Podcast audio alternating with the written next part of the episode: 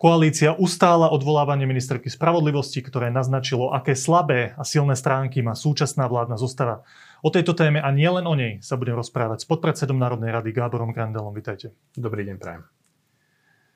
Pán podpredseda, proti odvolaniu Márie Kolíkovej z funkcie hlasovalo iba 22 z 53 poslancov Oľano. Prečo? Bola okolo toho veľká diskusia na našom poslaneckom klube. Viete, že sme si zavolali aj pani ministerku, aby zodpovedala niektoré otázky. Boli tam niektoré témy otvorené na tom našom poslaneckom klube, ktoré boli aj pre mňa nové, ako je prenájom a kúpa budovy výskumného ústavu z Váračského pre ministerstvo spravodlivosti ešte za bývalej vlády. A boli tam isté prepojenia, ktoré môžu naznačiť konflikt záujmov, takže tá téma na diskusiu určite je legitimná. A niektorých poslancov pani ministerka nepresvedčila. To je celé. Ale z tohto by som si naozaj nerobil fetiš, ak to tak môžem nazvať. Len veľmi zbežne som si pozrel odvolávania ministrov za predchádzajúcej vlády, kedy sme my ako opozícia navrhovali odvolať či ministra dopravy Eršeka, alebo kultúry pani Lašakovú, alebo pána Richtera, ministra práce. A medzi týmito ministrami som nenašiel ani jediný príklad, keby vtedajšia koalícia dala 76 hlasov proti. Proste nedali a nikto z toho nerobil nejakú tému, že teraz to znamená, že bola vyslovená nedôvera zo strany koaličných partnerov. Vôbec nie. Proste toto sa nepočíta. Toto nie je vyslovenie dôvery, kde sa žiada 76 hlasov za. Toto bola opozičná iniciatíva. Dobre, tak keď hovoríte, že proti odvolaniu hlasovalo iba 22 z 53 poslancov Oľano a nie je to vážna vec. To nie je vážna vec? Vôbec by som z toho nerobil. Naozaj by som z toho nerobil. Ja to nazývam fetiš. Ešte raz.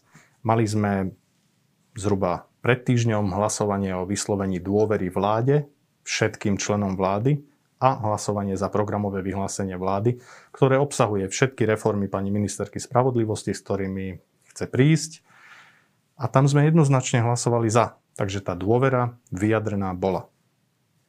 Dobre, však dostanem sa ešte k tomu, čo sa dialo aj na tom poslaneckom klube, kde ste sa dostali k tým e, skutočnostiam, ktoré ste pred chvíľkou spomenuli, ale ja by som rád spomenul jednu takú vecnú záležitosť z celého toho prípadu, v celej tej diskusie, ktorá aj včera odznela v parlamente aj v médiách. A tu spomenul aj môj kolega, komentátor Dag Daniš, bolo tam viacero tých vecí. Jedna vec bola prenájom tej budovy, ministerstvu spravodlivosti, ďalšie záležitosti, firma jej otca, ak sa nemýlim. Ale faktom je, že, že konateľku firmy, v ktorej spoločničkou pani Kolíková, odsúdili za spreneveru. To je fakt.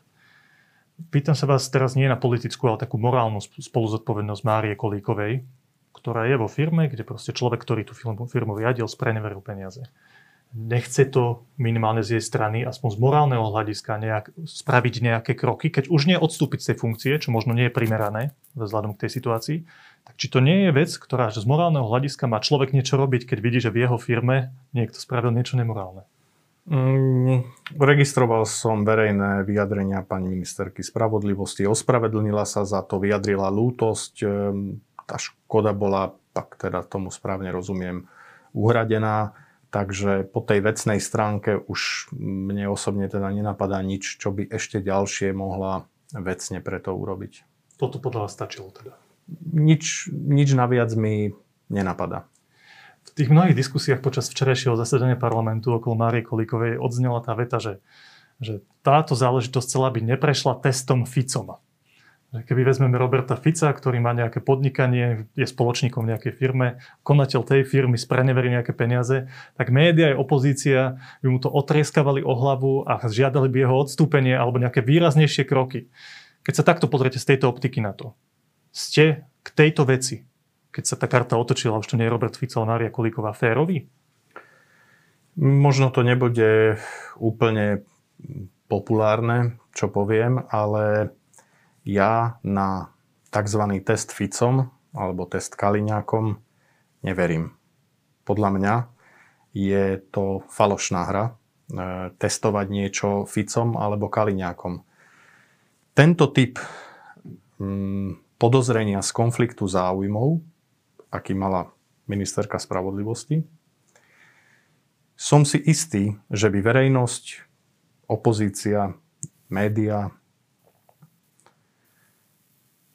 tolerovali alebo odpustili, ako to nazvať, Robertovi Ficovi v prípade, že by iné jeho verejné vystúpenia, iné jeho kauzy, iné korupčné podozrenia, zlyhávania ministrov, zneužitia orgánov činných v trestnom konaní, prepojenia na Bederovcov a tak ďalej a tak ďalej. Tých vecí je strašne veľa. Keby týchto vecí nebolo, tak takýto typ podozrenia, ako bolo pri Márii Kolikovej, si myslím, že by ustal aj Robert Fico. Robert Fico je dnes vnímaný tak, ako je a aj menšie prehrešky sú mu vyčítané násobne viac, ako možno pri pani Kolíkovej.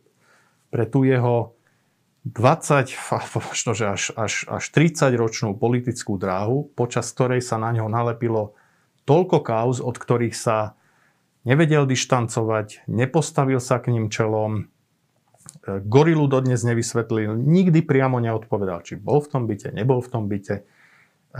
Keby, keby nebolo týchto vecí, tak si myslím, že, že tá, tá miera toho aj, aj v jeho prípade by bola posunutá niekde inde. A toto isté podľa mňa platí aj o Robertovi Kaliňákovi. Preto porovnávať podozrenia iných členov vlády vždy testom Fico alebo testom Kaliňák E, si myslím, že nie je poctivé. Je nesprávne. To je Rozumiem. môj názor. Nedá sa to porovnávať, lebo tam je úplne iný kontext. Tak, to je, to je moje presvedčenie. Dobre, ešte späť k tomu včerajšiemu odvolávaniu. Odvolávanie ministra akékoľvek vlády má jasný motív oslabenia koalície, keď teda opozícia spustila to odvolávanie. Je to legitímne, aj keď o sile tých argumentov sa dá diskutovať, či sú dostatočné alebo nedostatočné. Ale zaujímavejšia v tomto celom príbehu je rola tej koalície, lebo tam svoju rolu zohral aj klub Oľano, špecificky Igor Matovič. Tak e, pokiaľ ja viem, tak e, pár dní predtým, tuším v piatok, mala pani Mária Kolíková prísť na klub Olano, predtým bolo tuším aj na klube Sme rodina, kde povedali, že OK, že dôverujú, má ich podporu, aj na klube SAS, aj tam to bolo OK.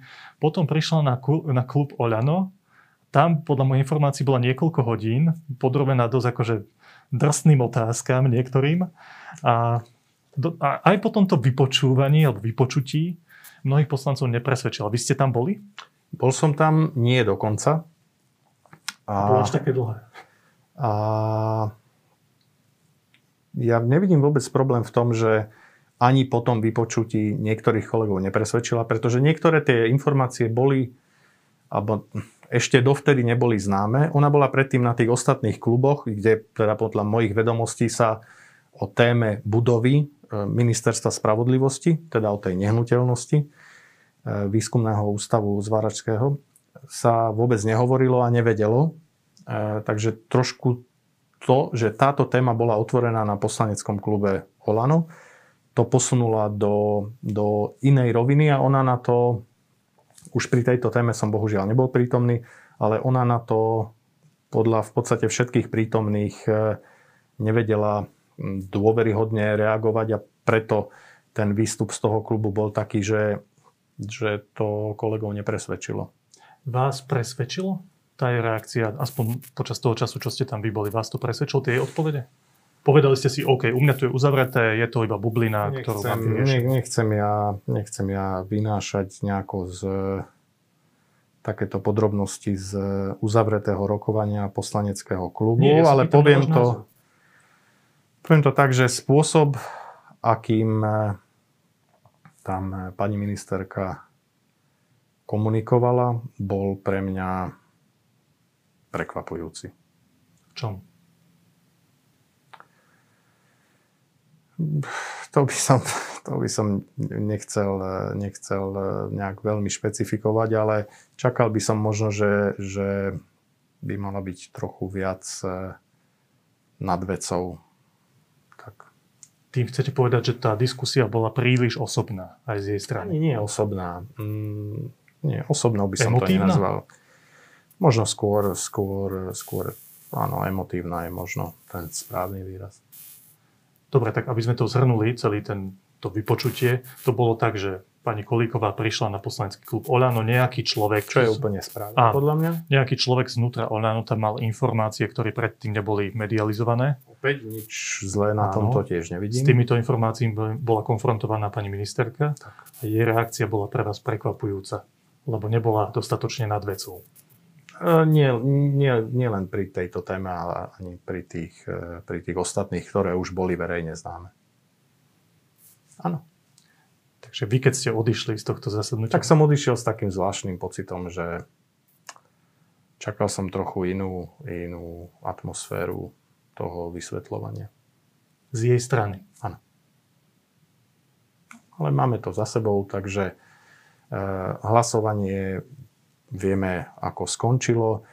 Navyše tomu predchádzalo ešte stretnutie s e, pani ministerky s pánom predsedom vlády, ktorý na rozdiel od nás e, poslancov, má k dispozícii určité kompetencie alebo aj inštitúcie, od ktorých si môže v prípade potreby vypýtať e, podklady, ak nejaký typ podozrení existuje, aby sa tie podozrenia potvrdili alebo vyvrátili.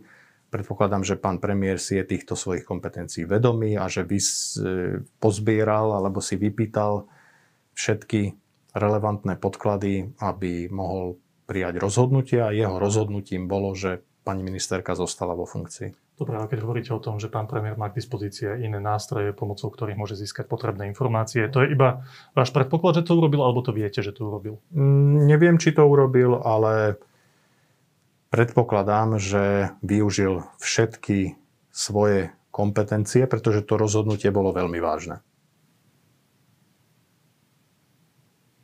V médiách sme sa dočítali, že a vlastne to je aj také naše pozorovanie tej situácie, ako by tu došlo ku konfrontácii dvoch dôležitých mužov znútra Olano.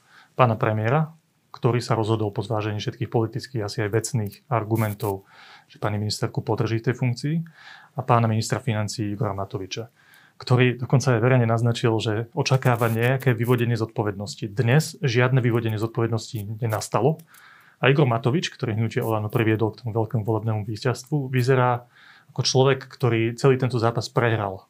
Lebo tá, jeho vôľa, žiadam vyvodenie zodpovednosti, sa nezrealizovala. Pani ministerka zostáva na svojom poste bez akéhokoľvek vyvodenia zodpovednosti. Čítame to správne, že tu bol spor dvoch silných mužov Olano, alebo nejaké rôzne názory pána premiéra a pána ministra financí, z ktorého vyšiel víťazne premiér? Ja si to vôbec nemyslím.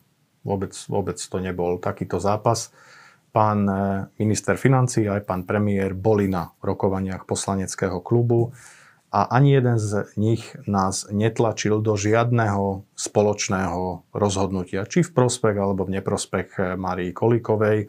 A nakoniec to podľa mňa ukázalo aj to hlasovanie, kedy približne e, polovica klubu sa rozhodla zahlasovať proti a druhá polovica sa zdržala, nebola prítomná a tak ďalej. Čiže Klub sa slobodne rozhodol a vôbec nikto, ani pán minister financí, ani pán premiér nás do žiadneho rozhodnutia netlačili.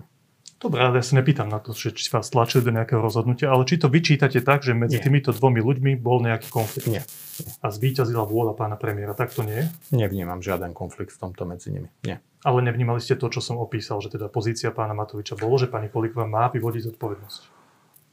To no, ste tak čítali? Áno, tak e, on tento svoj názor hovoril verejne, že by mala vyvodiť zodpovednosť. Ona to neurobila, ale pán Matovič nepovedal, že OK, tak e, by ju mal odvolať premiér, lebo sú na to tieto dôvody a je to už neudržateľné. Takže vôbec to nevnímam ako nejaký súboj a teraz či jeden tábor vyhral alebo prehral. Vôbec nie. Takže ani po tejto celej záležitosti nezostala vo vnútri hnutia Olano nejaká trpkosť. Nemyslím si.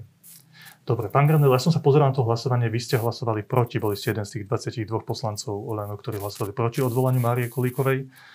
Povedali ste, že z toho vypočutia ste odchádzali, ste boli prekvapení, so zmiešanými pocitmi. Či, aha, z toho, z toho z toho vypočutia, klubu. áno, uh-huh. na poslaneckom klube. No Potom no ešte horšie to bola, ešte, ešte horší dojem vo mne zanechala tá schôdza, ktorá bola podľa mňa úplne o ničom a mm, opozícia podľa mňa ako jej, jej tá opozičná politika zatiaľ teda moc nejde, musím povedať, lebo celá tá schôdza ako bola um, odštartovaná vystúpením pána Kamenického a potom ďalšími vystúpeniami neustále opoziční poslanci avizovali, že ešte prinesú nejaké nové skutočnosti a o tomto ešte budeme hovoriť a o tom ešte budeme počuť. A bola to jedna veľká bublina a v podstate nič nové a nič závažné nezverejnili. Tá schôdza bola o ničom a myslím si, že má sa čo ešte učiť e, tá opozičná strana parlamentu, ako sa robí opozičná politika. Tak predsa len, vy ste si v tej opozícii toho už odkrútili viac z hľadiska tých rokov, mali ste iné skúsenosti, iné možnosti tam byť. Ale ešte raz opýtam sa tú otázku, ktorá je smerovaná ku vám a nie k opozícii. Hlasovali ste proti odvolaniu Márie Kolíkovej. Z toho vypočutia piatkového na poslaneckom klube ste odchádzali s rozporuplnými pocitmi. Čo vás presvedčilo? Presvedčila vás nejaká vecná argumentácia Márie Kolíkovej počas tej schôdze, počas víkendu, je následné vysvetlenia tých skutočností, ktoré už boli aj medializované, alebo ste sa jednoducho rozhodli, že politicky podporí ministerku spravodlivosti, lebo tu je takáto opozícia, želám si stabilitu koalície a musí ísť trošku s prižmúrenými očami pozerať na tie vecnú argumentáciu ohľadom tých kauzičiek, alebo ako to nazvať, vecí, ktoré proti nej vyťahli. Prečítal som si písomné zdôvodnenie návrhu na odvolanie, ktoré bolo podané do podateľne aj s príslušnými podpismi na zvolanie mimoriadnej schôdze.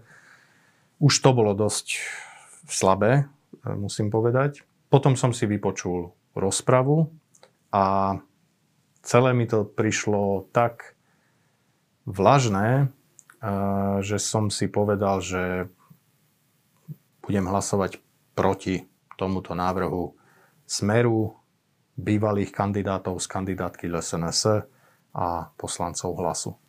Toto znie, že vaše rozhodovanie bolo čisto politické. Prečítali ste si ten návrh. Bolo to politické rozhodnutie, jasné. jasné. Ale teraz sa pýtam, a Gábora Grandela, ktorý bere do úvahy vecnú rovinu okolo Márie Kolikovej, všetkých tých kaos. To všetko, čo ste počuli za tých pár dní, vo vás vnútorne, bez ohľadu na to, ako ste hlasovali. Je to uzavretá vec, že kauzy Márie Kolikovej sú vysvetlená vec a nezostalo tam nič vo vás vnútorne vysieť vo vzduchu? Myslím, že bolo legitímne diskutovať o tých témach, lebo, lebo istý typ konfliktu záujmov tam mohol nastať a preto bolo úplne na mieste sa na to pýtať. A áno, jednoducho Gábor Grendel odpovedá, že si to vyhodnotil tak, že bude hlasovať proti. A zároveň som počas tej schôdze povedal, že ale považujem za nefér tú požiadavku pani ministerky, ktorá zaznela, že si pýta, aby 76 koaličných poslancov takto hlasovalo, pretože to si ani ústava ne, nevyžaduje, ani to nie je obvyklé, že by ministri predchádzajúcich vlád mali 76 hlasov proti pri svojom odvolávaní.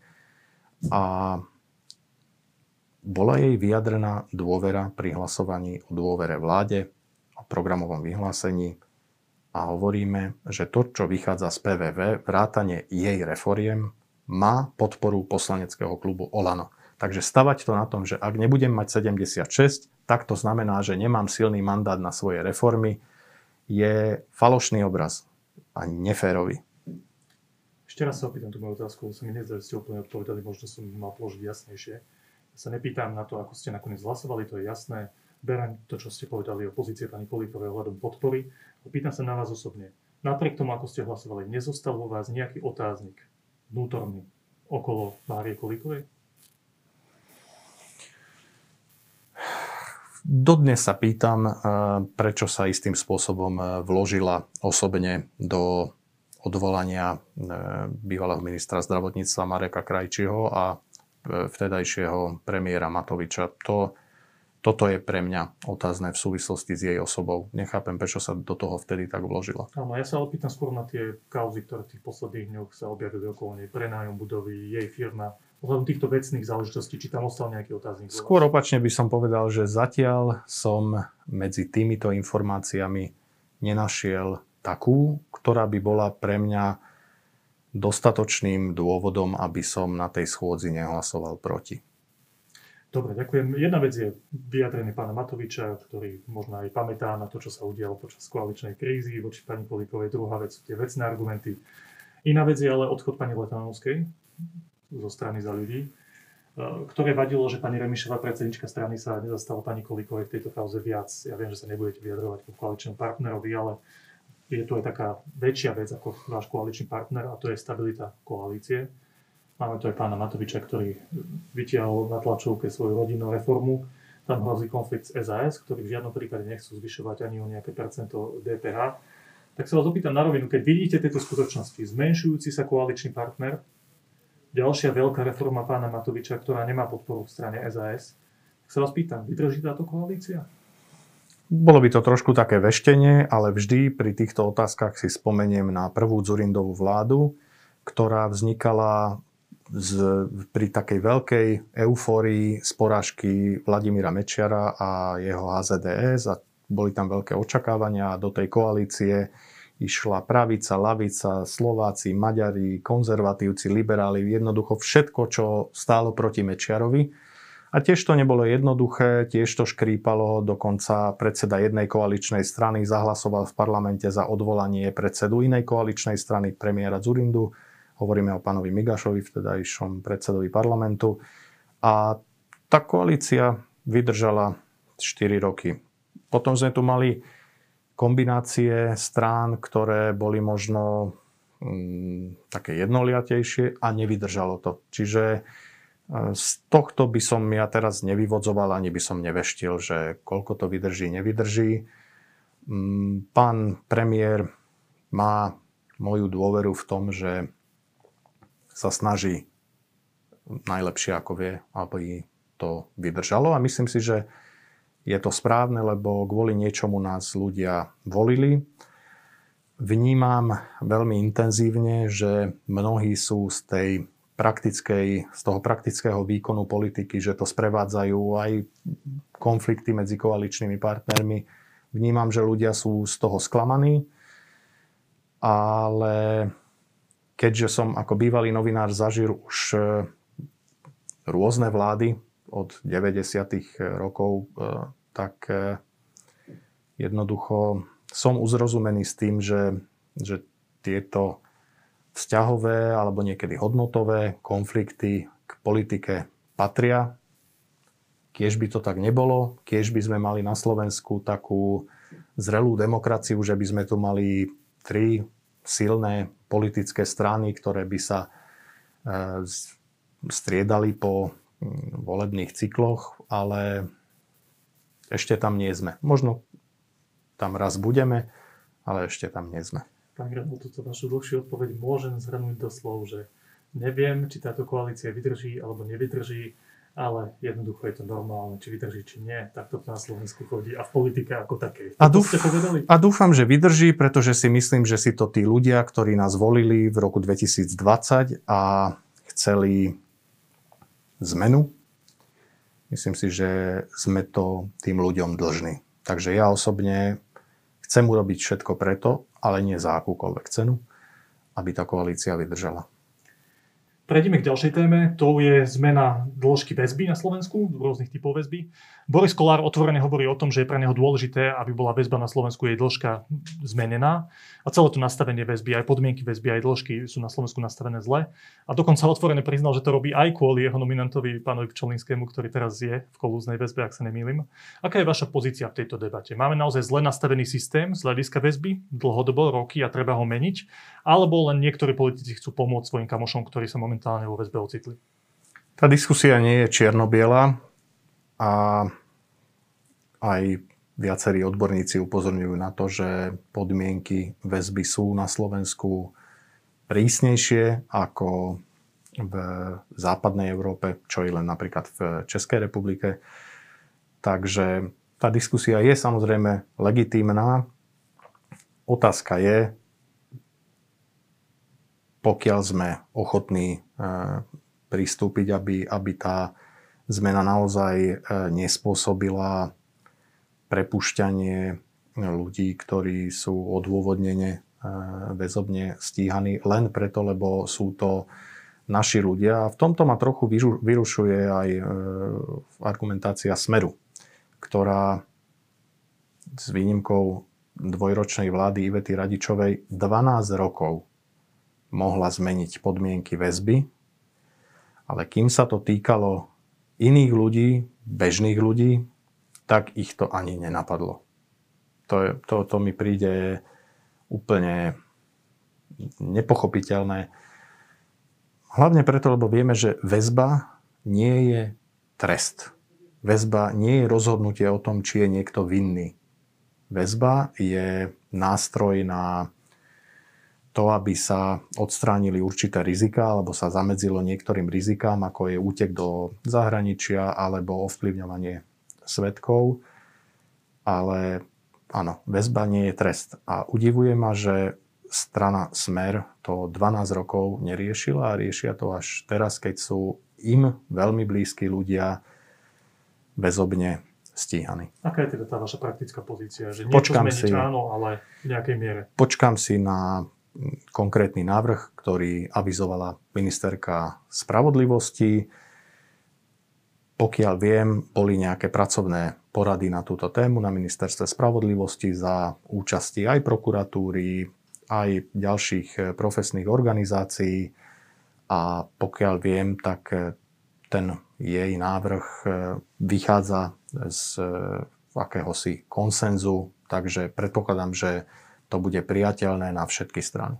Úplne posledná otázka. My sme v postoji mali nedávno rozhovor s maďarským premiérom Viktorom Orbánom, ktorý hovoril aj o takom väčšom zbližovaní V4 a takej silnejšej spolupráci medzi krajinami v tomto regióne. A v tých slovensko-maďarských vzťahoch som si všimol, že v Olano máte silnú postavu pána poslanca Ďorďa Dimešiho, ktorý sa v tom angažuje, sprevádzal pána Matoviča na tých jednaniach s Viktorom Orbánom a s Maďarmi.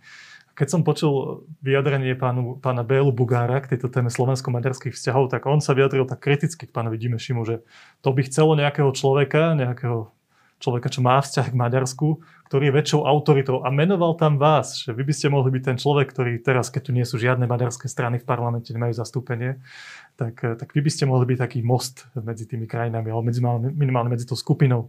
Ale nie je most hit. Nie je most hit, samozrejme. Čo hovoríte na takýto nápad? Tak eh, dlhodobo som sa snažil slovensko-maďarským vzťahom v rámci mojej politickej činnosti vyhýbať. Venoval som sa skôr a venujem sa skôr otázkam eh, bezpečnosti, spravodlivosti tajných služieb. Preto sa to pýtam. Ale je to aj preto, lebo vždy sme tu mali maďarské strany v parlamente, alebo aspoň zmiešané. A aj preto, lebo v, naozaj v tých posledných rokoch tie slovensko-maďarské vzťahy boli na veľmi vysokej, asi historicky najvyššej úrovni. Keď sme nastúpili my v roku 2020, tak boli naozaj historicky najlepšie.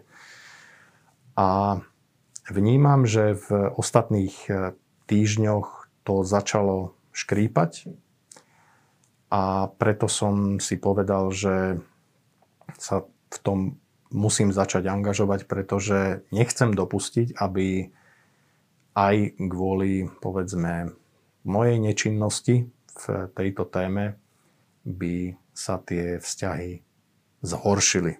To by bola, to, to by bola politická katastrofa z môjho pohľadu, keby po našej vláde boli slovensko-maďarské vzťahy horšie ako po vláde či pána Fica alebo Pelegriniho. To je na ďalšiu debatu, ale teda v najbližších týždňoch a mesiacoch môžeme očakávať, že sa viac budete angažovať aj v týchto témach.